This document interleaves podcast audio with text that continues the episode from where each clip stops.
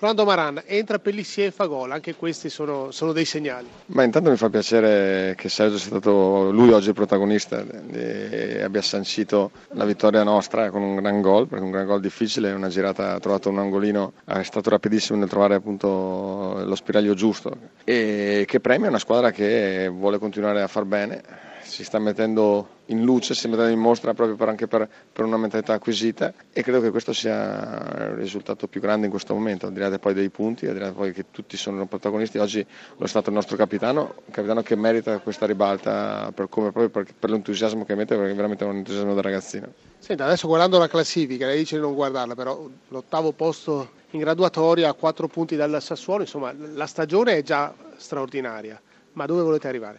Cerchiamo di arrivare più in alto possibile. Ovvio che mi fa piacere che i ragazzi si stanno facendo parlare di sé, perché hanno magari troppo poco sono stati messi alla ribalta per questo campionato, per il campionato sopra le righe che stanno facendo, e sono contento che in questo momento appunto ci siano loro in questa posizione, perché possono veramente trarre anche tutti i benefici di un campionato del genere. Da lei è sempre molto modesto, ma quanto c'è di Maran in questa squadra? Ma quando le cose funzionano c'è un po' di tutto, ci sono i giocatori, c'è una società, c'è anche l'allenatore che mette a disposizione quello che è il suo modo di fare calcio. Credo che quando vengono fuori dei risultati del genere tutte le componenti ci sono. Fabrizio Castori, fa male perdere una partita così?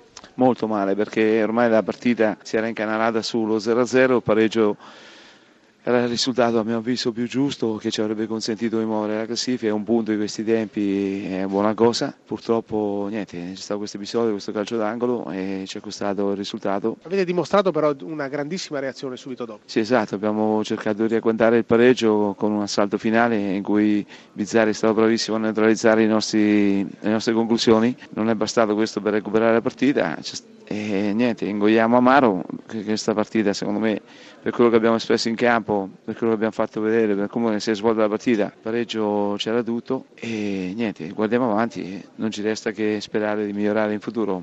E vedere che cosa fanno anche le altre. Anche, ormai a questo punto conta anche sperare nelle sfortune altrui.